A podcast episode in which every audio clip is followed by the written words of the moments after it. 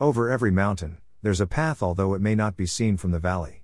Theodore Roethke. So it's day three of our Ecuador trip, and you might say I've lost the sensation of what the equator is actually like. Certainly, our morning drive from Guayaquil through some flood soaked fields and lush tree covered lowlands evoked glimpses of true rainforest potential. I might also add that as we sweated out a scheduled tourist walk through a cacao and banana filled jungle accompanied by swarms of mosquitoes, I took in a realistic glimpse what life on the equator might really be like. But such beautiful tropical fruits and dense tree strands that I would expect on the equator vanished somehow into a perpetual cloud mist as our tour bus now conquered the central Andes range of Ecuador on our arduous ride to Cuenca. With elevations exceeding more than 13,000 feet and temperatures dropping significantly in this cloud rain forest environs, I imagine myself more appropriately in the Alps of Switzerland or Austria during their cool summer seasonal time.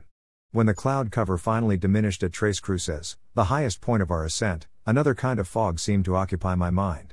For I now felt noticeably disoriented and needed to feel a blast of cold air at this stunningly beautiful tour bus stop to regain my bearings.